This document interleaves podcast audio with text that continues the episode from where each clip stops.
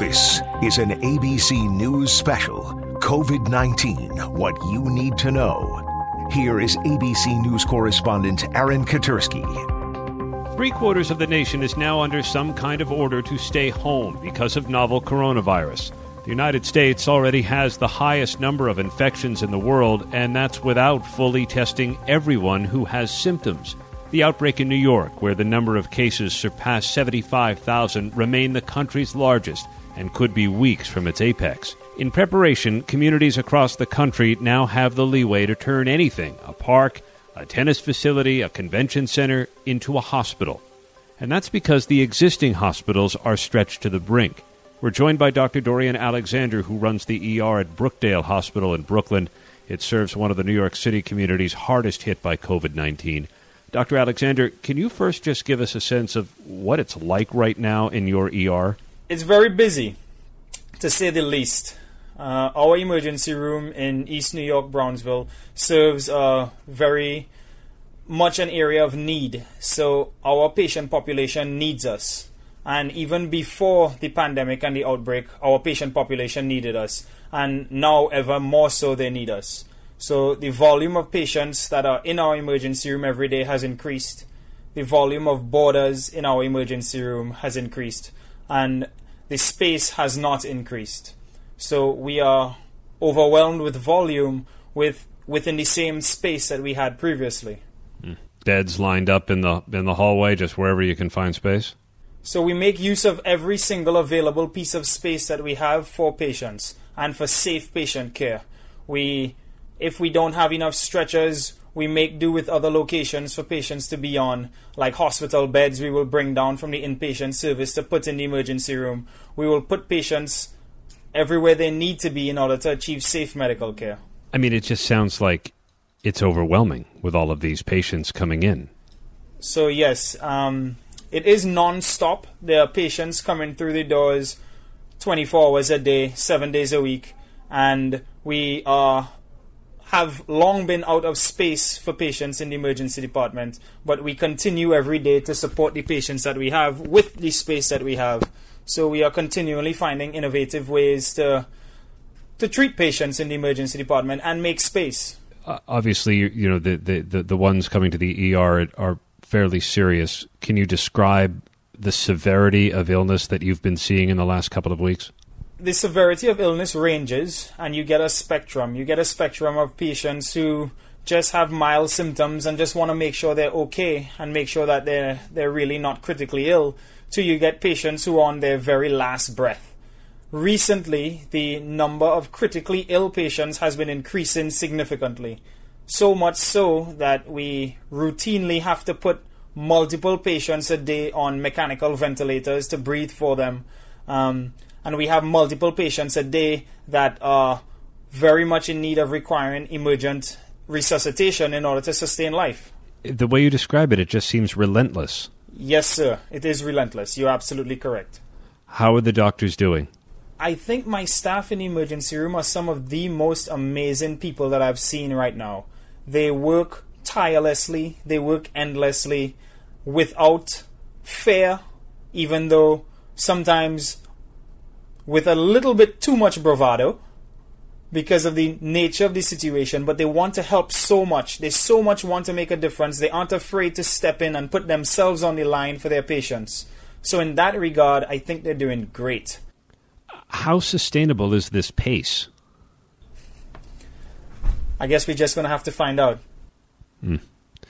As you've now been doing this and at this breakneck pace and seeing all of these patients, eh, eh, what have you learned? And and are you noticing anything about this particular virus or about the, the patients that it that it hits hardest? What are you noticing that, that's going to inform your decision making going forward? So that's actually a great question, and it's one that I think is battling and baffling the medical society and science right now. So, looking at our patients here at Brookdale Hospital, looking and reviewing on patients that were in China, patients in Italy, and discussing with other ER doctors, learning from other intensivists around. There's so much pathology and such a range of disease that we're seeing, um, and so much that we're learning every day We're learning what makes these patients better, what makes them worse, what we think on old techniques that we used to do to make patients better may not work in this circumstance, and ways of thinking that we had previously thought that would not work actually turns out to work fantastically and make them a lot better. I'm also struck, you know, th- there's been so much death uh, associated with this, and increasingly it seems that if you, you, you do die, you die alone, and and you know without family to visit or anything. I mean, that just has to be excruciating. So yeah, you're right. Um, it's actually one of the things that we as healthcare providers battle with every single day. Um, probably every day for the last couple of days, or even the last two or three weeks, we have lost a patient maybe. Um, and it's difficult not being able to have the family there at the bedside in those difficult times and those those sad times. And it's a very different experience and we as healthcare providers in this environment have had before. But now with the spread of the disease and the easy way that it passes from person to person, we have to make really make special conditions for people to visit. Sometimes we do want to have family members come because no one wants to pass alone and people do want to see their family members. But it's hard. It's very, very hard. It's hard for the family. It's hard for the healthcare staff and team because we know that many of these patients are passing along without any of their loved ones with them. I've had my nurses, my residents who care for these patients stay at their bedside with them after they have passed they shed a tear many a time, just so that they're not alone in that difficult time. Dr. Dorian Alexander at Brookdale Hospital in Brooklyn. You heard him describe how his ER is burning through supplies, and that's true at a number of hospitals, while those supplies are scarce. Soon, though, all of us may be advised to wear a mask. It's something under consideration right now at the White House, and so we turn next to ABC's Karen Travers. What exactly is being discussed, Karen? They are having a very active discussion, according to Dr. Anthony Fauci, about whether Americans should wear a face mask or some type of face cover when they go out for uh, running essential errands or if they're out taking a walk. I mean, you're seeing this across the nation, Aaron. Uh, many Americans are doing this on their own. But of course, there are concerns about the limited supply and should they be reserved for healthcare workers. Now, there's a difference between medical masks, surgical, and the N95 masks. And what the administration is also talking about, just covering your face, wearing a scarf, a bandana, or something to try and keep germs in. And, you know, our Dr. Jennifer Ashton also said, you know, when you're breathing, when you're singing or uh, coughing or sneezing, the droplets can spread. And she said, this is why even if you are covering up or not covering up, the social distancing is so important because of how far away those droplets can get from you. But Aaron, there's still a lot of questions about how the virus spreads through the air. And that's something that the administration is taking into account as they have this conversation. Another important thing that Dr. Fauci did caution is that there is a still very big big concern about taking away the supply of masks from healthcare workers who need it. You know, if, if they come out and say Americans should start covering up, well, that could be a run on whatever's left out there for actual private purchasing. Dr. Fauci said that when the country's in a situation where there are enough masks, then maybe they would broaden out these recommendations and make them more formalized. But it doesn't sound like that's imminent at this point. I already see on the streets in New York City a lot of people wearing masks. It's interesting, too, Karen, because it speaks to how we still don't fully understand how this virus spreads. Not to say that it's airborne like anthrax, but those droplets that travel through the air from natural speaking, coughing, sneezing. And just if you keep six feet away, that's what the doctors will say and the public health experts, then you're going to minimize that potential risk for any of those droplets getting to you. I do think there's also a psychological aspect to this too, where people feel like there's so many things out of their control right now because there's still so many questions about this virus, uh, the asymptomatic trends, the how it's spread. So if you could take one small action that makes you feel like maybe you're protecting yourself or protecting people around you, and it's as simple as putting putting on a, you know, light scarf or a bandana, I think people are going to do it, Aaron, just to feel like they're doing something for themselves. ABC's Karen Travers, who covers the White House for us. And coming up, our chief medical correspondent, Dr. Jennifer Ashton, with my colleague Amy Robach, answering your questions about coronavirus. You're listening to an ABC News special COVID 19 What You Need to Know. Here is ABC News correspondent Amy Robach. Welcome back to what you need to know. We are helping you and your family stay happy and healthy through this coronavirus emergency. So we're very glad you're here with us today. The big developments we're tracking right now, new numbers from Johns Hopkins University indicate there are now more than 787,000 diagnosed cases worldwide. The death toll here in the U.S. now more than 3,100. That's more than the number of Americans who died in the 9 11 attacks.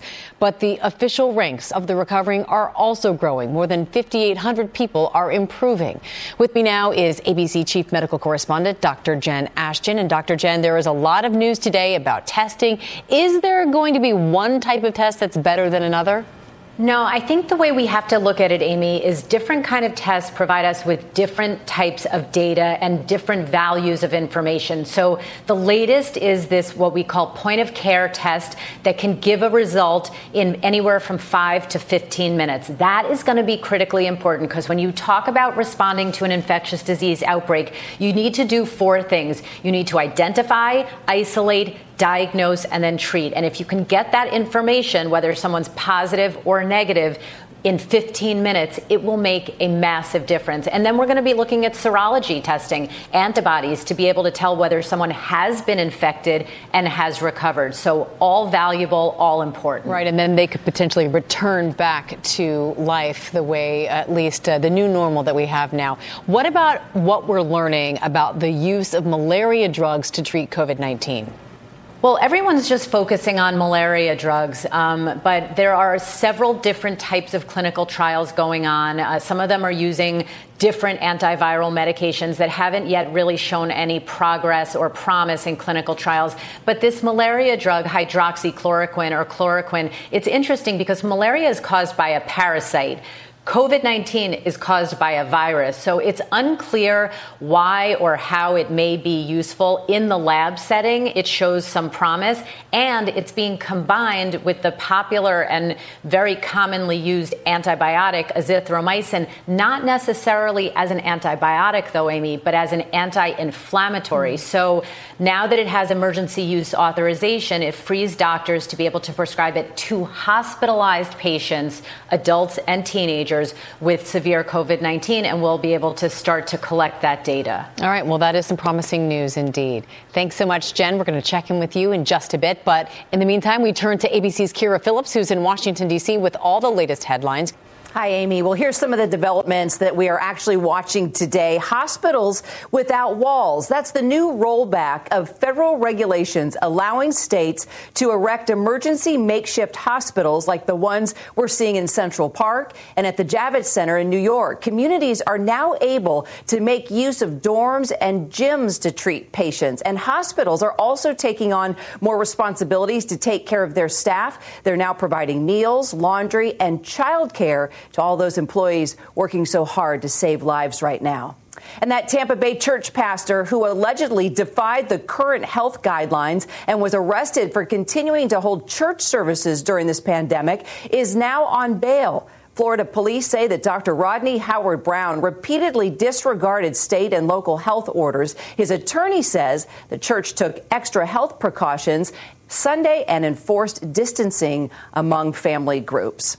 Well, The Gap is the latest retail giant to join Kohl's and Macy's in announcing that it will furlough most North American employees during this health crisis. However, some of those workers, we're told, will still remain with benefits. And if you've been using the video conferencing capability Zoom that has soared in popularity during this pandemic, the FBI has a warning for you now before you get online for that class or group meeting. ABC's Rebecca Jarvis has the latest on that. Rebecca? And these video conferencing apps have become essential for so many Americans working from home, working remotely. Teachers are using them, universities, hospitals, families, businesses. So many are tapping in to apps like Zoom. Zoom is the most popular app for the iPhone right now. But the issue that we're starting to see, and the FBI is warning about this, is that some are hijacking these Zoom conversations. Outsiders are coming in. It is called Zoom bombing, and we've seen it happen, for example, to a Massachusetts teacher where an outsider hijacked the conversation she was having with her students. They came in yelling profanities, shouting out the teacher's home address. Now, this is not obviously what you want. You want to protect your privacy when you're using apps like Zoom to video conference, and the FBI has some great recommendations on this. First of all, do not share the link to your Zoom conversations publicly. That means not posting it on social media. You can also manage who can get into your Zoom conversations as the host. You can manage screen sharing and put it as host only. And finally, you want to be using the most up to date version of the Zoom app. They made some changes in early uh, January of this year, and those changes will be reflected and will protect your privacy much better if you use the most up to date version of the app.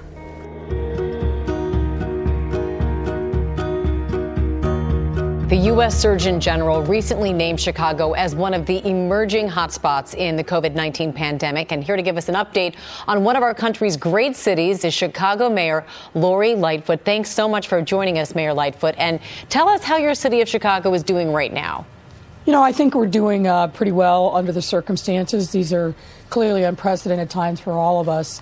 Uh, but we've really been focused on preparation um, and particularly around strengthening our healthcare system, our first responders, and the people in our city who are most vulnerable. So we're moving on all of those tracks simultaneously, and I think we're doing well. Um, we've asked our hospitals to stretch themselves um, so that they can be prepared for the surge in patients. Uh, we are making sure that we're providing all kinds of support uh, for our healthcare workers. Um, and of course, our frontline first responders are critically important as well. And then we've been doing um, double duty to make sure that the people that are most vulnerable, uh, our seniors, people with underlying medical conditions, and our homeless are taken care of. And then we know that our economy is taking a hit. So we've taken some very specific um, steps to support small businesses and their employees. Yeah, you're anticipating that surge. How's the social distancing going in your city? Well, we, we for the most part, people have been compliant.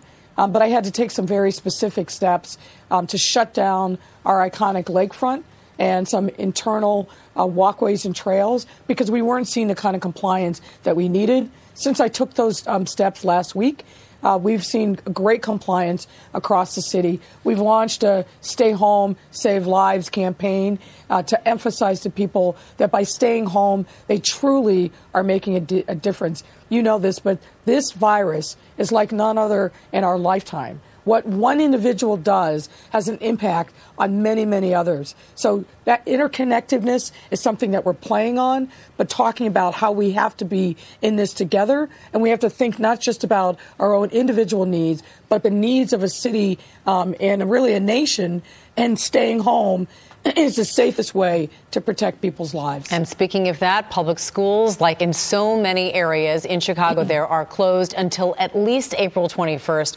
Talk about the effort Chicago schools are taking towards that remote learning that so many parents and students are trying to figure out right now.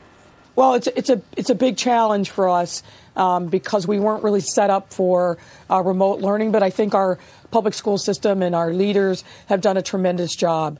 We've made a lot of progress in public education in Chicago over the uh, recent years. We want to make sure that that progress continues. So we've done a lot. Our, our teachers have really converted their curriculum uh, for remote learning. We're getting thousands and tens of thousands of devices in the hands of our students so that they can be connected. But we also need the um, uh, service providers uh, to help us bridge the digital divide that still is a problem in many of our communities. But I'm excited that our students will continue their arc of learning even while the physical schools are closed. We are still open for business and educating our children. That's fantastic. Mayor Lori Lightfoot, thank you so much for your time and for your leadership. We appreciate it. And there is much more ahead here on this Tuesday. We'll take you on board that big Navy ship everyone's been talking about. A welcome sight here on the Hudson, the Comfort. Stay with us. You're listening to an ABC News special COVID 19 What You Need to Know. Once again, here is ABC News correspondent Amy Robach. Well, our next guest is here to give us more information on the USNS Comfort that just arrived in New York City. Navy medical professionals on the ships in New York and California will assist local healthcare providers by offering care to people who do not have the virus, freeing local hospitals and clinics to treat COVID 19 patients. So joining us now via FaceTime is Captain Patrick Amersbach, USNS Commanding Officer. Captain, thanks so much for being with us. I, I want to know if you felt all the love, relief, and joy that everyone is sending to you and your crew. When we saw that ship come into the harbor, into the Hudson, it was almost like you could hear the cheers. Did you feel that? Oh man, absolutely. The entire crew did. I've never been more proud of what we're doing for our nation and the people of New York City. Absolutely felt it deep down to my bones. Hope you continue to feel the love because we are sending it your way. I want to know is the ship ready today for access? Yes, ma'am, it is. Our goal was uh, pulling in uh, yesterday and within 24 hours being available to receive our first patients, and we are on track to do that. All right, and how many patients can your ship hold? Ma'am, the ship was designed for major combat operations, so it has a maximum capacity of 1,000 beds. We have 80 ICU beds, 20 post anesthesia care beds, with the balance being medical surgical type beds.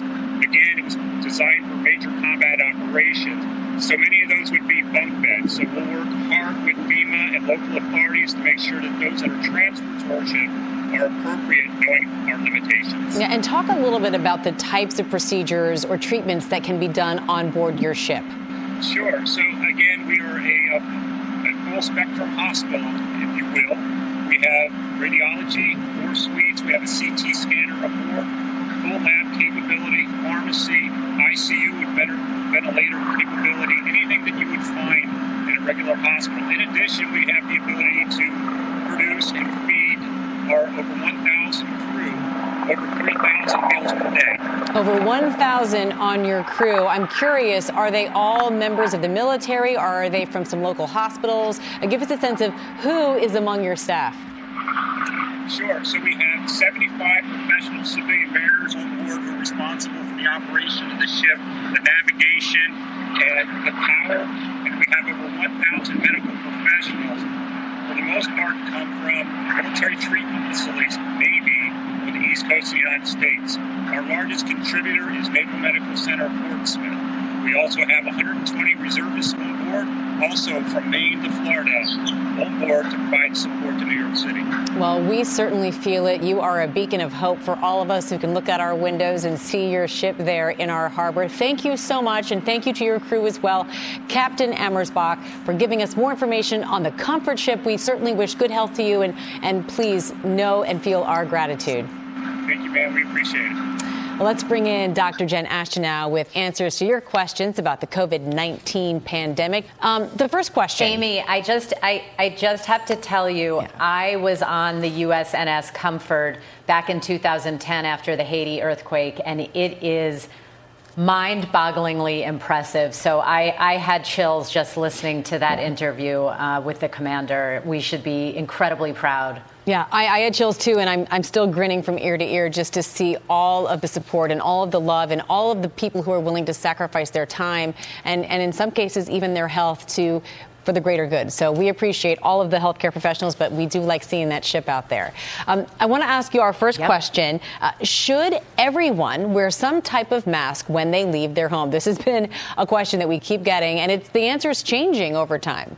It is changing, and I, we're keeping a close eye on it because I think it's going to evolve. Basically, you know, there are two different types of masks. One basically keeps viral particles in, that's the routine surgical mask, it protects others. And the other one keeps viral particles out, that's the N95 for healthcare workers only. They're both in short supply right now, but I think we're starting to see, based on data, especially coming out of Asia, that if we want to really flatten the curve and prevent transmission, transmission of this coronavirus broadly, we may see the CDC and the World Health Organization revise those guidelines and recommend that the average public wear a surgical mask, not for their own protection, but to prevent asymptomatic spread to others. So, right now, I, there's no good answer, but we're watching this really closely. All right. Question two Is there any proof that COVID 19 weakens by generation? For example, patient A passes to patient B, who passes to patient C. Is patient C less contagion, contagious than patient A with milder symptoms? We don't know, but it really draws into question two important concepts in medicine science and infectious diseases. Number one, immunity. So, is someone who has protection against other coronaviruses or even this one more protected if they get exposed to it or another strain in the future? We don't know. And the second one is something called the size of the viral inoculum. So, that's basically the load of viral particles that someone gets exposed to does have a very important role in how sick they get. So, the higher the load, generally the sicker they get. Now, we've had a couple questions about the warmer weather, but this one is really interesting. Uh, they ask As the weather gets warmer, should there be a concern about apartment buildings with shared air conditioning spreading the virus from apartment to apartment? Hadn't thought about that one. Uh, it's a great question. It talks about the HVAC or duct system. We don't think this virus spreads via aerosolized particles, but we do know that viral particles can linger in the air of this coronavirus for up to three hours. So it's not clear whether it can be spread through those ducts. The other thing to watch out for as the seasons change temperature and humidity, and will there be kind of a dampening of the activity of this virus, at least here in North America? We, we don't know the answer to either of those questions yet, Amy. All right, our next question, and this is a really important one. They ask, What do you recommend someone do if they need to go to a hospital for a serious non coronavirus illness? I'm getting this question a lot as well. It's a really important one. Number one, if you have a healthcare provider, speak to that person before you go into the hospital. They can help you decide A, whether it's absolutely necessary, B, can it wait, and C, are there other options or alternatives? And also understand that when you weigh the risk versus the benefit of going to the hospital, the reason you might need to go to the hospital may actually be greater than the risk of getting COVID 19. So, again, you want to try to communicate with someone before you err on one side or the other. All right, Dr. Jen Ashton, I know you're sticking around, and you can, of course, submit your questions to Dr. Ashton on her Instagram at Dr. J. Ashton. Coming up next, right here, what you need to know to battle quarantine cabin fever. We have a little help from Hilaria Baldwin. We'll be right back. You're listening to an ABC News special COVID 19 What You Need to Know. Once again, here is ABC News correspondent Amy Robach. Welcome back. And while families across the country are social distancing to save lives, parents of little ones might need a few ideas on how to conquer that quarantine cabin fever. So, here to share her parent survival tips is mom of four and co host of the podcast Mom Brain, Hilaria Baldwin. Hilaria, thanks for being with us. And give me a sense of uh, what it's been like in your house over these past few weeks. Well, we definitely have our ups and our downs. I think actually my children are taking it better than my husband and me. um, um, it's every kid's dream to be with their parents, at least the ages that I have. My oldest is six and my youngest is one. Um, so it's every kid's dream to be able to have their parents all the time. And so my kids are actually quite happy right now. You're very um, lucky. I have three teenagers in my house, and it's I'm not having the same experience. very different. So, and I mean, with little kids, they they actually really really like it. Um, of course, we get cooped up. We're lucky that we have a yard. So we can go outside and I make them go outside even if the weather is bad, just because I'm like, this is survival and we will run around in the freezing rain and it's going to be okay. Um, and then in terms of, you know, the indoor activities that we've been doing, I've been making them do a lot of schoolwork. Um, even though, you know, when, when the quarantine started, our kids were on spring break, but they're little and they don't know that. Um, so I was making them do activities every single day, mostly to start to teach myself how to homeschool them because I have no idea what I'm doing. I have lots of different workbooks. It's not really work from the school yet, that's coming soon. Um, but I've been doing a lot of workbooks with them and just kind of learning what they're capable of and not capable of, what I'm capable of and not capable of. Yeah, we all, we're all learning so much. I, I'm curious because your children are all under the age of six, right? And do they know what's going on? How have you explained coronavirus to them, if at all? So, I mean, we've we've separated the the fact that they need to know um, such as you know we're going to live differently. We're not going to have play dates. We're not going to be going to museums, and you're not going to be going to school. We're social distancing, um, and we're doing that because that's how we're going to stay safe, and that's how we're going to keep other people safe as well. That's hard for them, but they seem to continue to understand. It's cute. They'll talk amongst each other about this coronavirus. Well, we're doing this because of the coronavirus, and they're very aware of germs right now. Um, hopefully, it's not going to end up being, you know, a germaphobe thing, but they seem to be okay for the for the, the time being. But we separate, you know, the scary things. We don't talk about people dying. We don't ever, you know, get concerns that I have asthma and my husband is over 60. You know, these things that adults talk about that makes us nervous, you know, when they're sleeping and we chat about um, we are, are very careful to to separate that with the kids. I mean, the the mantra has to be: we're going to be okay, and we're going to do this, and we're going to be all together, and we're going to make the most out of this time, and and kind of find gratitude in this family time. Yeah, I love that too. And I know you know you were big on setting up a routine, setting up school at home. Even when they're younger, you can have some fun with that. I like how you say turn chores into games. Can you explain how you do that? I mean, things before I the first first it's all about perspective. Like I have to realize we have all the time in the world right now to do absolutely anything. So things that I would find to be annoying, um, such as I was like plunging a toilet last night, um, or you know my dog yesterday was like the day of poop. Our, our puppy I don't know ate something outside and had diarrhea in his cage. So I'm like, great, we are all going to clean this together and it's going to be really fun. Laundry, cooking, you know, uh, cleaning the floor, any of these things where, you know, adults were in such a hurry and we're like, all right, you know, I mean, especially when they're little, no, I'll do it because I'm going to do it faster because we have to do X, Y, and Z. We have to get out the door, we have to go to work, we have to go to school, activities, whatever it is. I'm realizing now that there's no place to go. So we can all treat each other a little bit better, relax a little bit more, and create everything into a game kids followed their parents' leads, and you are certainly doing a great job of that. Hilaria, thank you so much for joining us. Stay well and uh, send our love to your family. Oh, thank you. Take care. Let's bring in Dr. Jen Ashton now with answers to your questions about the COVID 19 pandemic.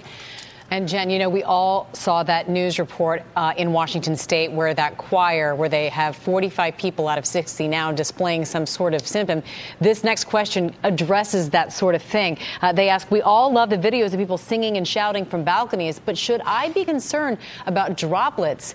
being an issue. I mean, if everyone's hanging out of their balconies and they're within a few feet of each other, it's an interesting question. I was one of those people, you know, in New York City every night at 7 p.m. We're doing that. I went onto my roof uh, last night. I don't think people are really hanging over and spitting large p- particles into the air. Um, again, it's a very short period of time. Risk benefit, it's probably very low risk. It'll probably make you feel good. I think the actual risk of getting sick that way is probably pretty low. All right, Dr. Jen Ashton, I know you're sticking around, and you can, of course, submit your questions to Dr. Ashton Ashton on her Instagram at Dr. J. Ashton. When we come back, the teen with a mission, helping to keep homeless people clean and safe with COVID kits. Stay with us. You're listening to an ABC News special COVID 19 What You Need to Know. Once again, here is ABC News correspondent Amy Robach. It's the most vulnerable, the homeless, who can sometimes be forgotten when so much is happening all around us. But in California, some are getting a helping hand from a young teen who is pitching in to do her part. She has already donated more than 500 much needed sanitation kits to shelters in her area, and she's hoping she can do even more. We're so happy to have Shavi Shah with us now to tell us all about it. And Shavi, this is such a generous gesture, but made even more so when I found out that you used your own money to get this started. How did it all come about? Uh, I first started when I was just watching the news and I was ta- uh, hearing the governor of California just talk about the amount of homeless people just in the state of California. And at that time, uh, school wasn't on because uh, we've all transitioned to online school. And so I thought, like, I have the time and I have, I know where to get supplies. Like, why not help out the people that are most vulnerable because the homeless people they don't have any protection money or anything and more um, more than half of them are 50 and older, so they're more prone to getting the coronavirus and it causing severe health damage. So that's how I just basically started. You want to do even more. So you've started a GoFundMe page, which mm-hmm. has already received a great response. What's the message you want people to hear? Um, during this scary time, most people just think about themselves and their families, but there are people in worse um, situations than us. And so just like think about the people that don't have as much as, um, you know, some, most of us do.